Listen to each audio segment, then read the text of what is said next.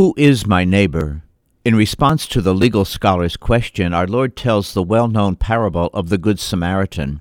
The story implies that our neighbor is anyone that we come upon in need. The boundless love that Jesus shows us is the very kind of love we owe to one another if we would inherit eternal life. This is Bishop Gaynor urging you to join us at Mass this weekend, where Jesus' boundless love is present in the Eucharist.